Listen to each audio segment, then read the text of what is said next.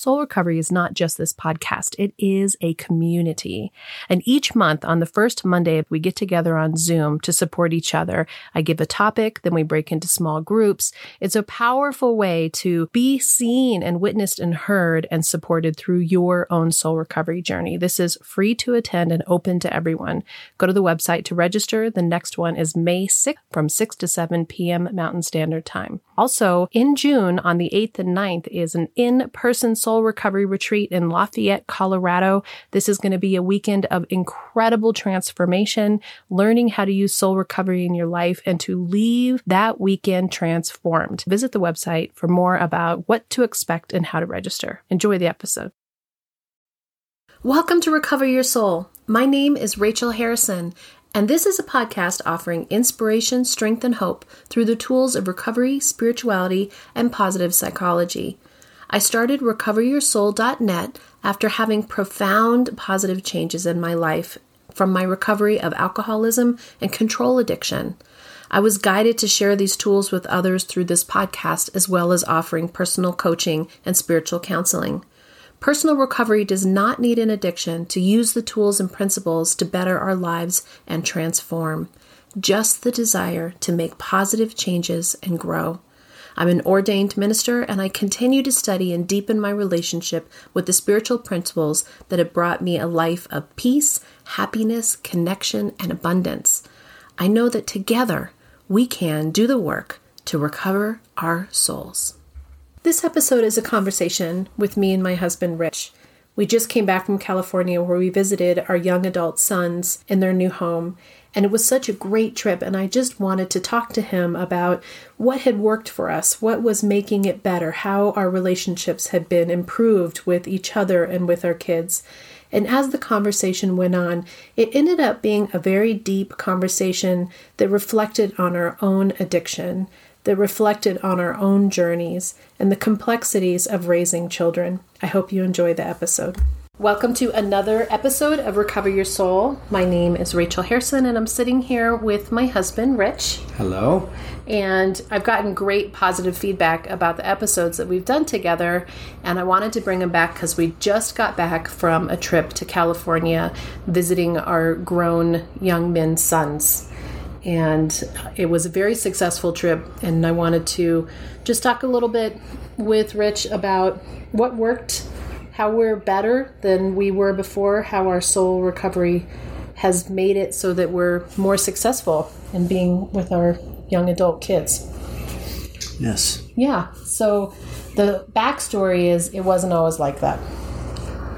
No, we we were not even close to being synchronized parents on the same page with how we approached the challenges that arose when you know, it was all fun and games until they got to be about 10, 11, yeah. 12. Mm-hmm. And that's that's the early and you know, the oldest one started kind of getting into trouble and developing an attitude and and uh, and beating up on his little brother and then then you enter the classic years of 12, 13, 14 and on, right? I had the exceptional piece of having been an only child of a single Buddhist mother. So I, I really didn't understand how all that chaos worked and structure and. And I was very familiar with it because our oldest is uh, like a reincarnation of my older brother, and our youngest is a chip off of my my block.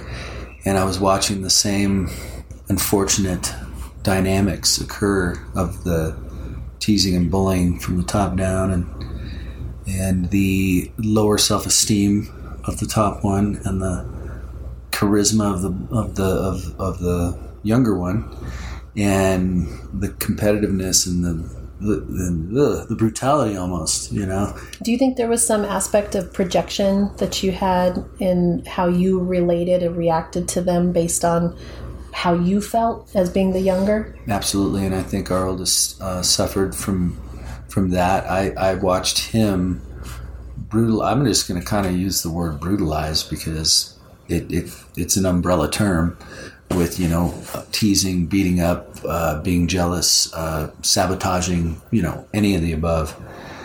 I watched it occur from the top down, the oldest down to the youngest, and I yeah, I probably just totally relived it. And, Yeah.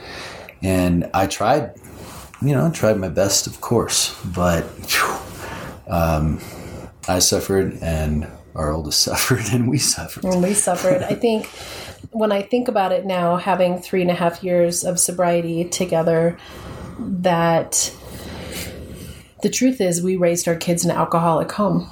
And that there was a lot of dysfunction that happened that they are going to have to deal with as their own adults to figure out how to overcome what it means to have been raised in an alcoholic home. And then we're also been working ourselves not only on recovering from alcoholism and the traits that came from that, but also the Al Anon that we each had true reason to come into the world, you know, with our own Al Anon issues before we were even our own alcoholics Well, from um, our families. We're on the third generation here Right. because, you know, my parents to me and now me to my kids, uh, you can see it. I mean, that's part of what we're doing here today on the podcast is sharing not only the successes, but what I'd like to share. What I can, what I can see is the genetics and the addiction that my kids are still going through. And maybe I'm jumping up into that topic here, but where we succeed is to be able to watch it but not jump in and wrench on it the way we used to or or um, I don't know, you know, constantly try to I was always telling them I did this and yes I'm a hypocrite. Please don't do it. That's a hard one to sell. But I would tell them, I would just try to sell it because I would say if I could do it over again, I wouldn't do it like this or I wouldn't do it as much or whatever I was trying to sell them. But I don't think I was selling them anything this time. You know? Yeah, I think what I've learned for myself is that there was definitely, you can't just let your kids have absolute freedom and fall down and pick themselves up. There has to be some direction. But for me, I was over controlling in how I wanted to manipulate those situations. And Rich had a heavy hand in how he was trying to correct them in their situations. And they battled each other the way that we did it. Well, you just opened up a, a, point of contention. What you see as a heavy hand, being the only child, I, I thought I had it was a light hand, and and then back then, I I saw it in, in, in my friends, in my older brother, in in even in relatives. I saw the addiction and I saw the path, mm-hmm. and I was trying to block that path for the kids. I was trying to put up guardrails, Right. and and nobody wanted it. The kids didn't want it, and you were you didn't understand. I don't know. I didn't understand didn't it. understand it. I wanted it done. I wanted it done a different way. I wanted you to do it. I just wanted you to do it my way. Yeah, yeah, and I. I, I guess I just only knew the one way I was trying to do it. So, one of the things that made it complex in our life was that our older son worked for you on and off over the years. And that was so complicated, you know, because you're trying to you're trying to give him a skill set. It's your son, you have expectations of what you want. It was always complicated. Sometimes it went well, sometimes it didn't. And it took the relationship that you had that was already complicated and just continued the complexity. Well, but you've jumped forward uh, for me. That was a leap because the the really hard years were early in middle school and into high school when there was no work even happening. That's when I saw him going off the rails, and um, and he just developed this incredible defiance. That happened early.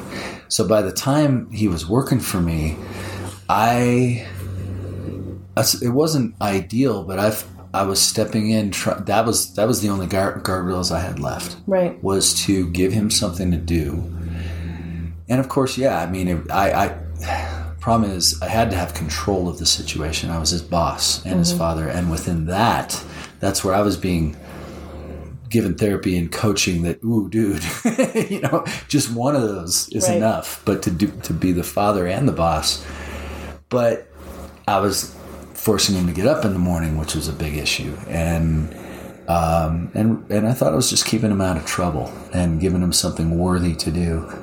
When I when I look at it, I can see both sides of each of our ways before we found sobriety and started doing recovery work and started doing spiritual guidance work and healing work, which was our intentions. And I think most people can relate to this. Our intentions are are good. It's not that you're saying that you can't have these intentions, but on the other swing side is what the other person feels is unseen, unappreciated, unloved, and and not like they're worthy because there's here we are constantly trying to change them to fix them to to fix the situation to make it different for them. And i have a point in there that unfortunately i was always making him show up to my game or my event or my situation. And i think that was the a big error top top three for me as a father uh, because even with the work, to me it was kind of it's it's everything. It's you know it's what I do. It's it's is there some identity there? It's how I make a living. It's how I feed the family. And it's like, come on, come on, we're gonna do this. Like, it's great. I right. mean, isn't this cool? But he's but I'm not meeting him where he was at. Right. And he was just constantly in resistance and being forced to show up to school or show up to work with dad or it's like making your kid go to cotillion or church or something, right? right. So um, there was that aspect. I just wanted to point in instead of point out. I'm pointing it in. You're pointing it in. so in last March, uh, just when the pandemic started, our youngest son and his best friend moved to California for a new job opportunity. And then soon after, the oldest, after a life crisis, left and also went to California.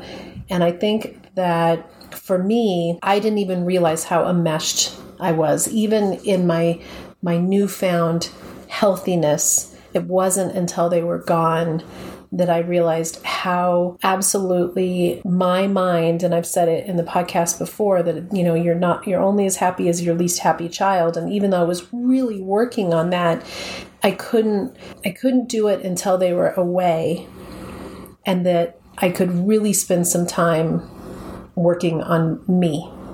And then you and I have been working on not trying to fix and change each other, but to really work on ourselves. Well, I got to be honest. That's when it really improved for me, like like glorious, because because we weren't on the same page, because we constantly fought around, especially the older one and the younger one, though I never, I was always frustrated and sort of in resistance and argumentative. I would react and argue back at you because there wasn't the boys and then, and then, and then us. It was tangled. Yeah. It was just an absolute disastrous mess. I mean, nothing could even be said without it having ropes attached, chains attached to, yeah, to was... the issue, always around the kids. I definitely can tell the difference now in my ability to hear you as if you're just talking instead of me have it laying on top of all this baggage right. that comes with it. And what what would happen is I, anything I would say you would go into a defense and it would be a, be a defense of the children or right. or of or of anybody or of anybody. And I felt like this is my wife. She's supposed to like me. She's supposed to love me, and I'm never the one. This is how it felt in mm-hmm. the past that she's going to back up or be loyal to or, or even agree with. It, it was it was pretty intense for a long time. I feel like I can see now that we're on this other side. I can recognize in other people and how they talk about or to their spouses that separation mm. and the, the really being on on different sides and you used to say we're on the same team you know we're team harrison that was that's our motto is team harrison and and i can see now that i was definitely opposing you well and and, and then let me point out my side which is i would get really I would I have a hard time describing my own emotions, but you guys would say you're just angry and intense. You know, I was the angry and intense one. But in all fairness, that would that that was just scratching the surface of what was going on in my heart. Gets you all choked up, doesn't it? Get I know, emotional, get emotional every, every time. podcast because I was just deeply trying to lift my family. Mm-hmm. And you talked about it a few minutes ago. The intentions there. My intentions couldn't could not have been more. I don't know. I, I want to say pure, good, strong, Right. whatever. But I was just trying to lift everything, and and it was heavy. It- We had it heavy. Well, we had a life that was heavy. I mean, we were alcoholics at Well, the yeah. same time. So it's you know, you take you take a complex situation, and I have no idea what it would have been like if we had had the minds and the the heads that we have right now. yeah. But that's not how I'd love to it. know that too. Yeah, And you know, I'm sitting here like reliving the experience just to share it on your mm-hmm. on your wonderful podcast. So I'm kind of like in my my own, you know, I'm describing a story that that I that I lived. And what I'm not saying much of is what an alcoholic I was because you don't really know it. You know, Right. when you're that alcoholic and you're you're there, you're still doing your best, but it's effed up. right. That's what I've learned.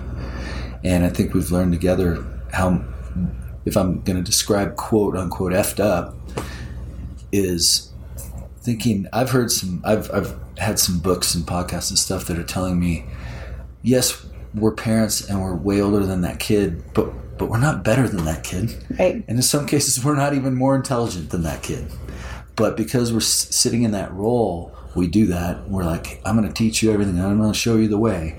And then you add in the alcoholism. And it's, I understand why I was labeled the intense, angry one.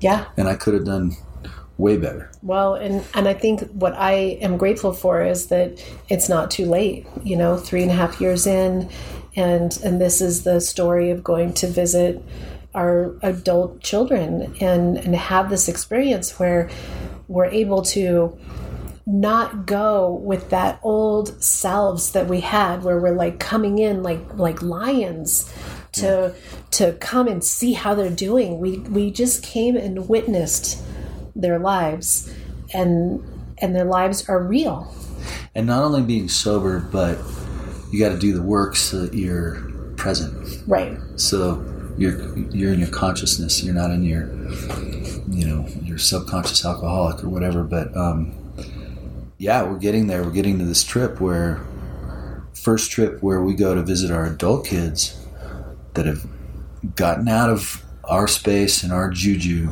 and they've got a new home which is really great. They were a little frustrated in their first apartment but we show up after they've moved into their new place which is perfect for them and they're all excited and then we show up and they get to show us this this this whole life. And and um, what a blessing to to not go in like a couple of lines like you just said and I think we just held space so much better. we held space better Oh, I I I uh, almost uh, flew the coop early in the podcast by going to the trip already and saying that I got into the car with with our youngest at the airport, and what he said was, "Meet my oldest son where he's at." He, he coached me. He said, "You just got to meet him where he's at," and the youngest one and I have the, the, the relationship. We really understand each other. We, we, we call our we call each other best friends as you- much as you can be as a you parent. connected with the sports and the Yeah, the that. abilities and the sort of passion that came around So of course I'm asking him about the oldest one and how he's doing, and that's what he said. He said just meet him where he's at. He couldn't. He could not have given me a better tool. Mm-hmm. And so personally, that's in the in the couple days I was there before you. I I I just I kind of shut up and I held space, and I and I met him where he was at, and I tried to go into his life and his world, even though I was directing a little project between us, just like old times, mm-hmm. you know. but you were directing the project in his world Yeah, so And I think that was the difference the whole the whole way through. You know, I, I, I talked about it that our oldest never knew his place, and everybody was just trying to drag him and make him do things.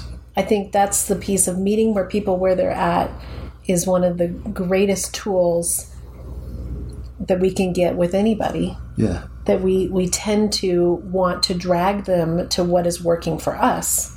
And we think this is even even sobriety. You Well, know, you're it- like sobriety is great. You should come over on this side. You should you should do spiritual work. And people look at you and they go, "I'm not there yet." It reminds me of the rooms. I mean, it's exactly the way we need to mm-hmm. treat people in the rooms. You got to meet them where they're at, listen to their story, and not immediately be thinking while they're talking out their story of, oh, how I'm, I'm going to tell this person what they. I'm gonna well, fix good it. for them. Right. I'm sure my stuff. you know. Yeah. And then we so we go you were there for a couple days working on the project and I have to totally call myself out that I went into old patterns here at home worrying that the two of you might be fighting. and it Yeah. was so fascinating to catch myself going into that old behavior that is a really unhealthy behavior for me. And then as soon as I got one text or picture that said, you know, everything's going great, I recognized in myself that I was doing that old thing, which was wanting to manipulate and control that situation from Colorado to California. And the truth is, it's none of my business how that relationship is or whether you guys are, you know, whatever's happening with the two of you is your work to do. And that I have to stand on my side and just allow that to happen. And I can see it now. And I'm grateful that I can see it now, but I have to catch myself so that I can reel myself back. Well, and that was the transition from the dark days to the the brighter days.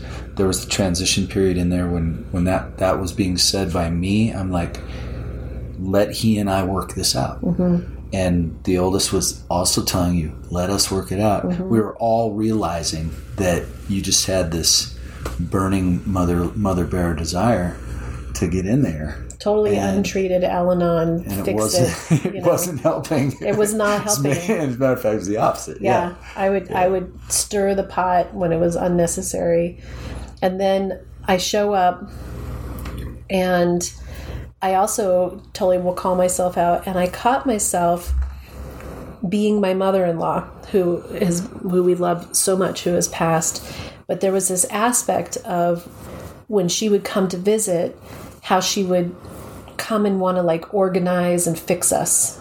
That we found frustrating as, as adults, as young adults. Beautiful intentions. I mean, I wish I could have her come and do that now. You know, now that she's gone, it's like, oh, but it it it just kind of very subtly drove us crazy. And it made us feel like, well, this is our life.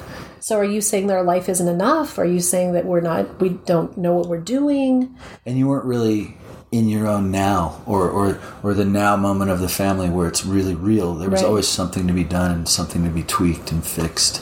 Right. And I believe that, and yes, you did go into that, and it was funny, and we were laughing about it. The good news is Rachel's going, oh, Oh, I'm doing it I'm again. doing it again. I want to. We bought groceries and sort of did that sort of thing, but I also minded myself in that Richie said earlier, like just keep your mouth shut. I cannot say what a valuable tool that has been for me. You do not have to comment on every single thing. You don't have to have an opinion. You don't have to put in your two cents. You just and, and you space. Mm-hmm. can just be there, which is beautiful. Just being there is enough.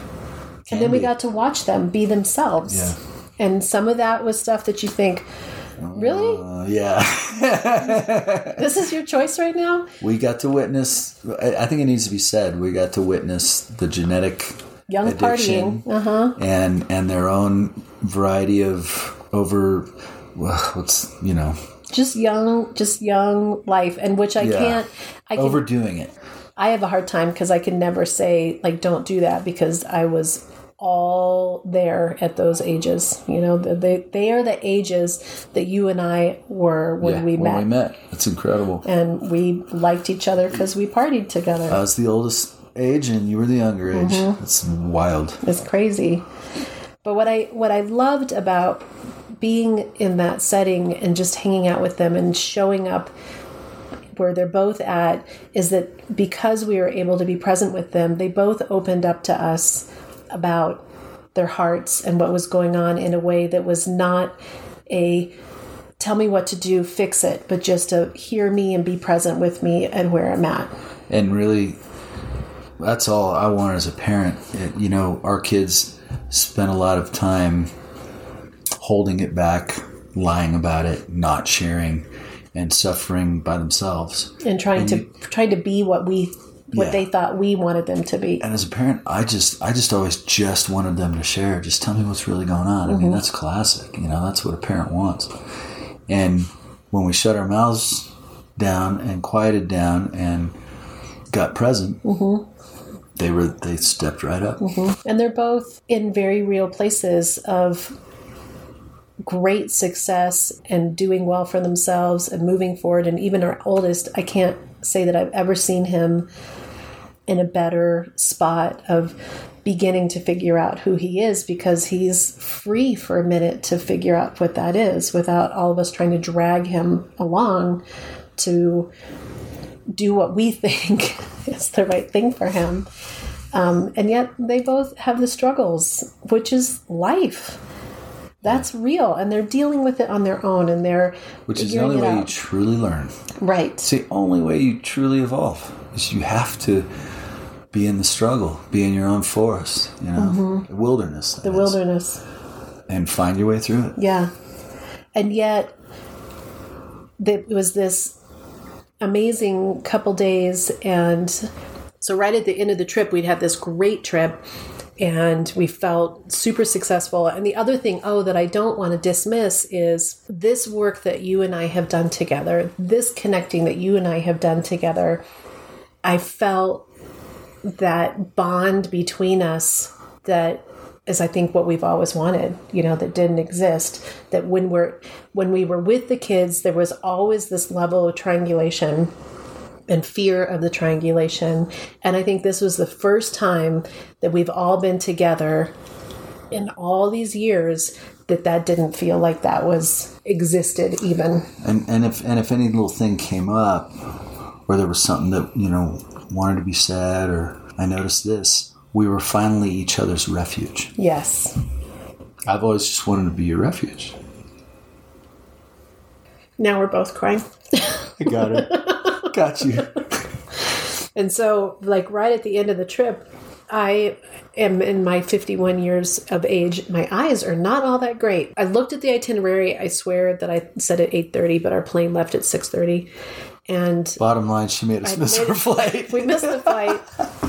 And what I loved was that again, that whole like Team Harrison, you know, that there was no blame or or being pissed off or you know any of the not that there would have been like that, but there would have been like it would have felt oh, you know, kind of disappointment. Well, and back in the day, nothing was funny. I want to point out that oh, that's true. I want to point out that now I can just joke about it, tease about it a little bit. Used to just just make you go dark. Now we laugh all the she- time. Now you laugh. You know, it's like I don't know if it's uh, the luck. It, it's one of the golden linings of, of aging, but. Um, I've said it in the other podcasts. I one of my favorite things is your new sense of humor. I'm definitely more lighthearted. That is for sure. I don't take everything so seriously. So we missed the flight, and then, but it was great because we got to spend sort of another evening with them that was a little more relaxed, and and then the next morning there was a episode of not turning in a key, and I love how you said everything went so great with the kids. And we had such an amazing time. The universe didn't even know what to do, so it had this Threw us a curveball. threw us a Yeah. curveball in the end. But I was in the airport and I just was filled with emotion. And I think it's just because there's so much, Careful, hang in there, baby. Hang in there. so much, and so many years of so much that to be able to just go and start to do the detachment separation and provide for them what I feel like my parents gave to me, which was to let me be an adult and to really I'm still crying to to let me and respected me. They respected me as an adult from an early age. I feel like we're doing that for them, which is really, really wonderful for me. And the, um, again, that just connecting piece that I felt like we were a refuge for each other and that we were excited and ready to come home to our our life that we've created that's doesn't constantly surrounded by how the kids are doing. The truth is we don't know how they're doing, you know. So unless we talk to them, or or sure we do, we have social media. Or, I was going to say, or watch their social media stuff, which is which is tempered, right? So you're not seeing their real life yeah. because what you're seeing on social media is the persona that's being yeah. put out there. But I don't worry I don't spend my days stressed out worrying about how they are. I, I really have gotten to a healthier place through all this work to be able to just know and trust that they are their own adult people and they're handling it. And if it's hard for them, it's part of their journey, it's part of their spiritual growth. That's the thing to trust. That's what's hard for all parents with younger kids too. You think you want to save them from all the stuff, and you're you're you are, um, man, I wish I had the words, taking away the opportunity for their growth.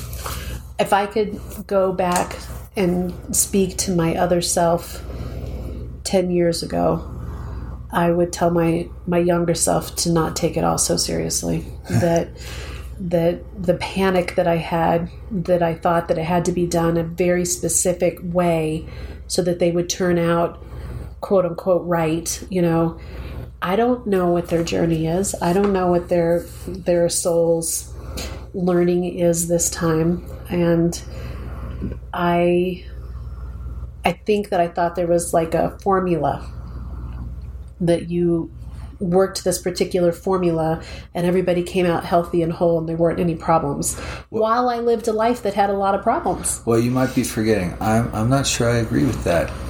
Uh, recall of the past. I think that you had a I don't know what their soul's journey is, so I'm gonna I think you were really kind of freeform and I was the one that was trying to set up I was the one trying to follow the playbook. And that's just the way I see where we were um, not aligned. Yeah. I think you were very you kind of had the hippie all love as long as they know they're loved approach but and that was it and you fed them and you loved them and i was going yeah but we got to do this we got to do that kind of kind of kind of have to make them do their homework and you know and yet i've learned i'm just pointing out that mm-hmm. that's the way i rec- recall it i've learned i can't make them do nothing you know you, right. you have to inspire them to do something right. and I got to be honest. We we've got this little town, but I think it was a bubble filled with mostly affluent kids with a lot of money and nothing to do but buy drugs. You know, which reminds me of my upbringing in LA, and it was just a weird carbon copy of what I went through, and a lot of really good kids in our town in that group in that generation took a wacky path. Mm-hmm. A lot of them. A lot of them did. Yeah and I and I think that's the piece that just gives me such my heart just wells with pride to see these young men who are figuring themselves out who took all of this stuff you know the dysfunction of our alcoholic family that took the the constant love that was still underneath and the communication that we always tried to have and have moved into their own people to take that to wherever they're going to wherever they're going to take it. But i'm not afraid. I'm not afraid that that there's going to be some huge failure what i see is i see men two men that are going to go out and they're doing the world and the world is not always easy the world is not always easy well and what i just got out of what you said is that we went through all that almost didn't make it together, and we're and and we are have a deeper understanding, a deeper love, and better for it. It's the cliche, mm-hmm. And so are they. That's yeah. what you just said. You just you know all this stuff we're sharing, and, and I think I think that our talks kind of go all over the place. I sit here and worry if it's going to uh, be understandable, you know, in the end, and and that reminds me of you know all the stuff, and you know the the lows and highs and the spikes, like a like a graph on the open market of of what they went through is what is turning them into the into the men they are today. Yeah. And there is there is no easy road. And I think I was saying earlier to a friend that somewhere and I keep thinking or I kept thinking that there was some finish line that as soon as you got to that finish line that everything would be uh, you know right ponies and and uh, unicorns you, you got know, a new starting line right just just just right there. Right there. Just like that game where you where you do the driving game and then you go through the finish line but you're still driving it's like that. And you start again. And you start again. Power of now. Power of now. I just i thank you for being my sweet partner in my life now. And I'm so grateful for this work that we've done together, that we've all come out the other side. And my hope is that in all of these stories that that I tell or the stories that Rich and I tell that there's a reminder that there's always potential for something better when you do the work for yourself and I and I think what I see in our family is that we all took the pressure off of pointing the finger at each other, saying, You're why I'm unhappy. And every single one of us, all four yeah. of us, have yeah. taken the time to internally look at ourselves and what we need to do for ourselves. And amazing, beautiful things are happening. And what's really neat about that is that you and I did a formal 12 step program, but the kids got it by osmosis. Right. They saw what we were doing. Mm-hmm. And that's the proof. That's that's the law is that is that if you if you turn and what what can I do? What what am I doing? If if I'm not the problem, there's no solution. That whole thing we said that right. for a while. And those kids those kids took that and did it in their own ways. And just like you said, we all four um, benefited. And because you can't make anybody else do recovery until they're ready, my hope and prayer is that the kids at some point decide that, that that's not working for them. But the truth is, right now, their lives aren't unmanageable. It's not stymieing who they are to a level like it did for us. And so, again, you know, the whole piece that you can't make anybody do or control anything, even somebody else's recovery. I couldn't control your recovery. You haven't controlled my recovery. And that person has to want it. And they have to want it. Yeah. I wanted it, and I'm glad that I still want it. For you? For me personally, and for us. Yeah. Yeah. Yeah. I'm glad we keep doing the work. Well, thanks for joining us for another husband wife chat, and there'll be more. And if you ever if you ever want to ask us any questions or you have any responses or feedback that you want, we're, we're here to listen. And again, I'm here to help you with any coaching or counseling that you may want to help work on these issues uh, with kids or with your spouse or your own soul journey. That's what we're doing this for. If, if there was ever a story of a relationship that was one way and is now another way, ours is that story. It's us. That's us. Until next time. Thank you, wife. You're welcome, husband. Namaste. Thank you for listening to this episode of Recover Your Soul. I hope that somewhere in our conversation you were able to get some tools or guidance or inspiration on your journey to recover your soul. For more information, you can go to recoveryoursoul.net to learn more about Rachel Harrison, book coaching sessions, or even listen to music and blogs. Hey, speaking of music, I've been in the studio working on some of my original music, and there's a song that I wrote for Rich in COVID that I really thought that this is the perfect time to share. The truth is, it's not totally finished in production yet, but I'm going to go ahead and play our latest version. Check the website later to find the final piece along with my other music. Thank you for being part of this Recover Your Soul community. I'm so glad you're here. One, two, three.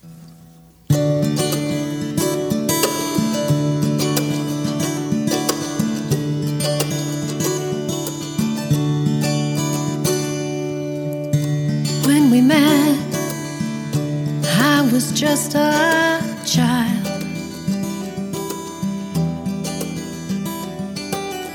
Thought I was so grown up. Had some time being wild.